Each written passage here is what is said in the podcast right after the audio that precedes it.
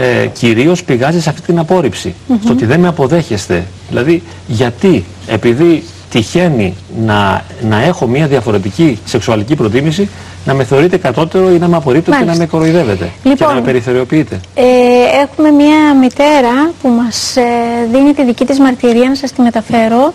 Έχω ένα αγοράκι 5 ετών που συμπεριφέρεται συχνά σαν να είναι κοριτσάκι, μας λέει η μητέρα.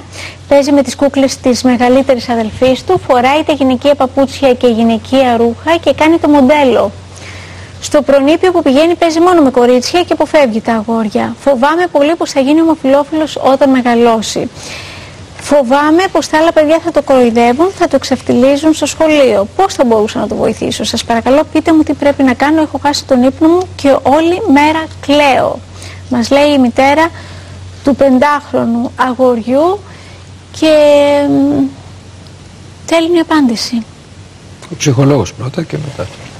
Ναι, είναι σοβαρό το θέμα. Κάνει εντύπωση η αγωνία της μητέρας και βλέπουμε πώς καθρεφτίζει τις απόψεις μιας ε, πλειοψηφίας ε, γονιών που τρομάζουν και ταράζονται πάρα πολύ στην προοπτική ότι θα μπορούσε το παιδί τους να είναι ομοφιλόφιλος. Δεν μπορούν να το Ειδικά στα δεχτούν. αγόρια. Ναι. Δεν μπορούν να το δεχτούν. Ε, και έχουν αυτή τη συγκεκριμένη προσδοκία το παιδί να παντρευτεί, να κάνει οικογένεια. Καλώς την έχουν, αλλά ο γονιός θα έπρεπε κυρίως να είναι σε μια ετοιμότητα να αποδέχεται κάθε φορά το παιδί για αυτό που είναι. Σε όλα τα επίπεδα, όχι μόνο στη σεξουαλική προτίμηση, ε, σε όλες τις άλλες συμπεριφορές του, ε, αντί να το προσδιορίζει και να το καθορίζει και να το πιέζει να γίνει έτσι όπως θα ήθελε να είναι, Ναι. να το αποδέχεται και να το σέβεται και να του δίνει κάθε φορά τη δυνατότητα να εκδιπλώνει τις δυνατότητές του. Οπότε είμαστε εδώ για να βοηθήσουμε το παιδί να γίνει αυτός του και το σεβόμαστε. Ε, η αγωνία είναι δικό μας πρόβλημα. Καταλαβαίνουμε τη μητέρα και τη συμπαθούμε ε, και τη συμπονάμε, αλλά ε, δε- δεν είναι πρόβλημα του παιδιού αυτό, είναι πρόβλημα της μητέρας. Ναι. Το παιδί ε, έτσι νιώθει τον εαυτό του και έτσι τον εκφράζει. Είναι πολύ δύσκολο για τη μητέρα να το δεχτεί. Εμείς να καλούμαστε να το δεχτεί αυτή την σεβαστούμε. ταυτότητα, βέβαια, δεν μπορούμε να το καταλαβαίνω. απαγορέψουμε αυτό. Δηλαδή, ε, σαφώς θα του πάρει κάποια αγορίστικα παιχνίδια, αλλά Κύριε Κνηθάκη, μια γρήγορη Ναι, τοποθέτηση. το γιατί ερώτημα έχουμε είναι τεχνική βέβαια γραμμή. από πού πηγάζει αυτή η συμπεριφορά του παιδιού. Είναι ε, εκγενετής ή μήπως υπάρχουν κάποιες καταστάσεις μέσα στο σπίτι της οικογένειας και Δεν γι' αυτό δείχνει να συμπεριφέρεται υπάρχει. έτσι. Δεν δείχνει χωρίς- να υπάρχει κάποια κατάσταση που να το Μήπως επηρεάζει. μια πίεση να είναι αγόρι και ε, πάει, αντι- και βγαίνει μια αντίδραση και συμπεριφέρεται Μπορεί έτσι. να μιμείται τη Υπάρχουν- μεγαλύτερη του αδελφή. Έτσι. Μπορεί ναι, αυτό και μόνο αυτό να είναι το πρόβλημα.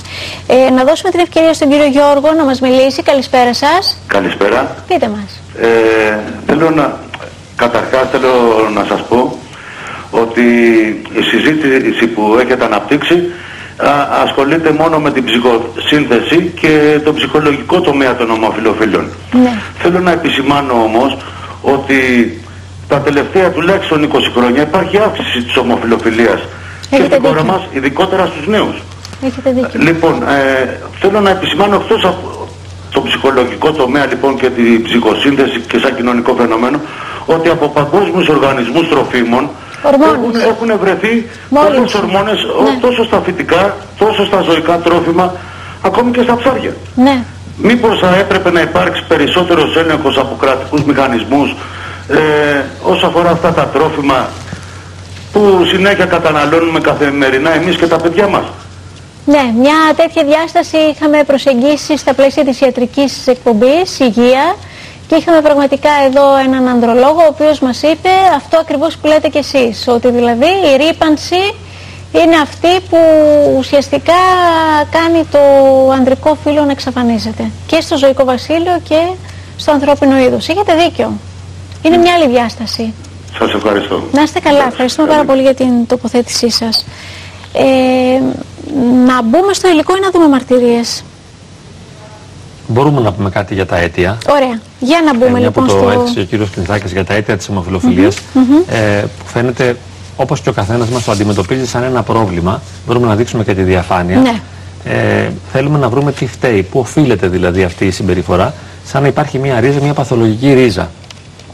Βλέπουμε εδώ ότι ε, σύμφωνα με την Αμερικανική Ψυχιατρική Εταιρεία και το Διαγνωστικό και Στατιστικό Εγχειρίδιο Νοητικών Διαταραχών, μέχρι το 1952 ε, θεωρούσαν την, ε, οι ψυχίατροι και οι ψυχολόγοι θεωρούσαν ότι η ομοφιλοφιλία ήταν μια πάθηση, ένα πρόβλημα ψυχιατρικό ε, που μπορούσε κανείς να το θεραπεύσει. Αλλά το 1973 βγήκε η ομοφιλοφιλία από αυτό το στατιστικό εγχειρίδιο, το διαγνωστικό και πλέον από τότε δεν θεωρείται ότι είναι ασθένεια. Ε, ο Παγκόσμιος Οργανισμός Υγείας το 1992 αναγνώρισε ότι ε, η ομοφιλοφιλία δεν είναι ασθένεια. Τελευταία έρχεται η Κινέζικη Ψυχιατρική Εταιρεία το 2001.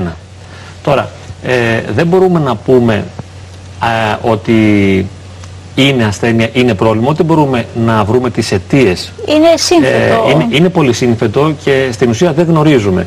Όταν ε, άνοιξα ένα βιβλίο που ως φοιτητής διάβαζα ψυχανάλυσης για να δω τις αιτίες της αιμοφιλοφιλίας, με έκπληξε έτσι σε μια πρόταση, είδα ότι είναι, λέει, ο φόβος του ευνοχισμού. Δηλαδή φοβάται να, να πλησιάσει τη γυναίκα γιατί η γυναίκα δεν έχει γενετικό όργανο όπως ο άντρας και του θυμίζω ότι μπορεί να χάσει το δικό του. ε, εμένα μου φάνηκε λίγο αστείο αυτό. Ε, βέβαια η ψυχανάλυση δεν είναι αστεία, έχει να πει κάποια πράγματα και βλέπουμε εδώ αιτίες σύμφωνα με την ψυχανάλυση που μπορεί να ε, ευθύνονται για την διαταραχή αυτή όπως τη θεωρούν της ομοφιλοφιλίας όπως η αδυναμία απείλησης του, του ειδipόδιου συμπλέγματος ή της ηλέκτρας ε, το, το παιδί δεν μπορεί να ταυτιστεί με τον πατέρα δηλαδή και από κάτω βλέπουμε επειδή ο πατέρας είναι αποστασιοποιημένος, παθητικός ή εχθρικός και ίσως επειδή η μητέρα είναι πολύ κυριαρχική ή υπερπροστατευτική. Όμως, ενώ θα μπορούσε να υποθέσει κανείς ότι αυτές είναι οι αιτίες, όπως άλλοι ε, υποστηρίζουν ότι οφθήνονται γονίδια ή στον εγκέφαλο, η δομή του εγκεφάλου, η λειτουργία του εγκεφάλου, δεν, έχουν, δεν έχει αποδειχθεί κάτι τέτοιο από τις επιστημονικές έρευνες. Ορμόνες, εσωτερικά γενετικά ναι, όργανα. Λέγονται πολλά, ερευνώνται ναι. πολλά, αλλά η επίσημη άποψη είναι ότι τελικά δεν είναι ένα πρόβλημα η ομοφιλοφιλία είναι ιατρικό. Πιο σύνθετο, ναι. ναι.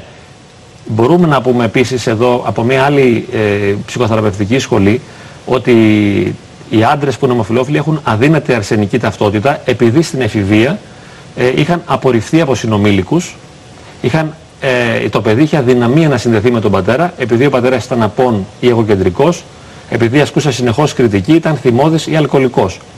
Αλλά δεν μπορούμε έτσι να τη λογίσουμε πάλι την ομοφιλοφιλία. Γιατί μπορεί να με απορρίπτουν οι συνομήλικοι ή να μην μπορώ να συνδεθώ με τον πατέρα και να παίρνω ναρκωτικά ή να, είμαι, να έχω ναι. εγκληματικές συμπεριφορές. Ή οτιδήποτε άλλο. Και για τη γυναίκα πάλι λένε ότι μπορεί να έχει συγκρούσεις με τη μητέρα να απορρίπτεται πάλι από τις άλλες κοπέλες της ίδιας ηλικίας και να έχει κακή εικόνα του σώματος. Μάλιστα. Όμως ε, είναι καλύτερα να πούμε ότι δεν, ε, δεν γνωρίζουμε τελικά τι είναι ομοφιλοφιλία και να ε, δούμε μέσα από τα δικά τους μάτια το πρόβλημά τους, οι οποίοι λένε πως δεν είναι πρόβλημα. Δεν βιώνουν ως πρόβλημα την ίδια την ομοφιλοφιλία. Και εγώ ως ψυχολόγος που έχω δει κάποια άτομα στο γραφείο μου δεν έρχονται ποτέ επειδή είναι ομοφιλόφιλοι. Δηλαδή δεν έρχονται επειδή έχουν ένα τέτοιο σεξουαλικό προσανατολισμό, αλλά επειδή δεν μπορούν να ζήσουν και να εκφράσουν και να πραγματώσουν αυτή τη, ναι. σεξουαλική ιδιαιτερότητα σε αυτό το κοινωνικό σύνολο στο οποίο ανήκουν. Ή έχουν προβλήματα με την οικογένεια ή προβλήματα διαπροσωπικών σχέσεων. Ναι. Δεν, δεν θεωρούν δηλαδή ότι η ροπή αυτή, η τάση, η ερωτική αυτή διάθεση είναι πρόβλημα. Όπως και εμείς δεν μπορούμε να θεωρήσουμε ότι η ετεροφιλοφιλική διάθεση ερωτική είναι πρόβλημα. Όταν την βιώνεις, χαίρεσαι, ε, σου αρέσει και θες να την ακολουθήσεις, θες να την πραγματώσεις, θες να την ζήσεις. Δεν μπορείς να πεις ότι αυτό είναι άρρωστο επειδή έλκομαι ερωτικά από ένα άτομο του, του, του, άλλου φίλου. Έτσι και ο ομοφυλόφιλος συναντά κάποια στιγμή τον εαυτό του, βρίσκεται δηλαδή στην κατάσταση να έλκεται από άτομα του ίδιου φίλου. Mm Το συμβαίνει αυτό. Και δεν μπορούμε να πούμε δηλαδή ότι είναι ένα πρόβλημα εν τέλει. Να δούμε τι συνέβαινε από την αρχαιότητα. Ναι, πρωτού πάμε στην αρχαιότητα, να σταματήσω σε αυτά τα οποία είπε ο ψυχολόγος μας, ότι η ομοφιλοφιλία στις δυτικές κοινωνίες γίνεται πρόβλημα στις αρχές του 19ου αιώνα. Ε, εξελίσσεται η κοινωνία με τέτοιο τρόπο, ούτως ώστε προσπαθεί το κράτος να ελέγξει τη συμπεριφορά, οποιαδήποτε συμπεριφορά του, του υπηκόου του. Ναι, και αρχίζει για, και ταξινομεί. Τις δομές. Για να, τις δομές τις οποίες δημιουργεί η αστική κοινωνία. Δεν έχουμε πλέον αγροτικές κοινωνίες, αλλά οι αγροτικές μετατρέπονται σε βιομηχανικές. Ε, σε ανθρώπους οι οποίοι κατοικούν μέσα σε πόλεις, έχουμε μια αστική, ανθούσα αστική τάξη, η οποία λοιπόν εφαρμόζει τις νόρμες της και τον τρόπο του το σκέψεώς της, σκέψεώ, σκέψεώς της ε, πάνω στη συμπεριφορά των άλλων ανθρώπων. Ο αστός λοιπόν, ο οποίος διαδέχεται την αριστοκρατία,